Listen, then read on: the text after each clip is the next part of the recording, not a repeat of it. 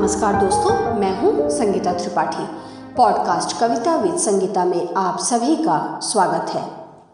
दोस्तों, महादेवी वर्मा हिंदी की सर्वाधिक प्रतिभावान कवियत्रियों में से हैं।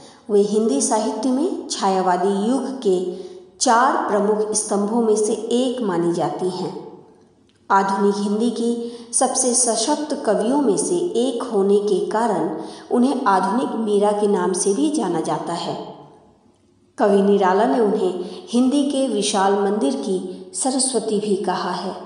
तो चलिए सुनते हैं महादेवी वर्मा जी की लिखी हुई कविता, जो तुम आ जाते एक बार।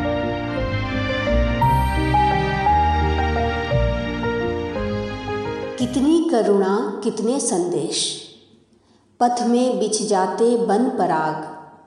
गाता प्राणों का तार तार अनुराग भरा उन्माद राग। आँसू लेते हुए पथ पखार, जो तुम आ जाते एक बार, जो तुम आ जाते एक बार। हंस उठते पल में आर्द्र नयन, धुल जाता होठों से विषाद।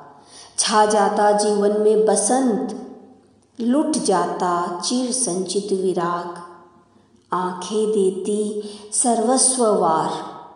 जो तुम आ जाते एक बार।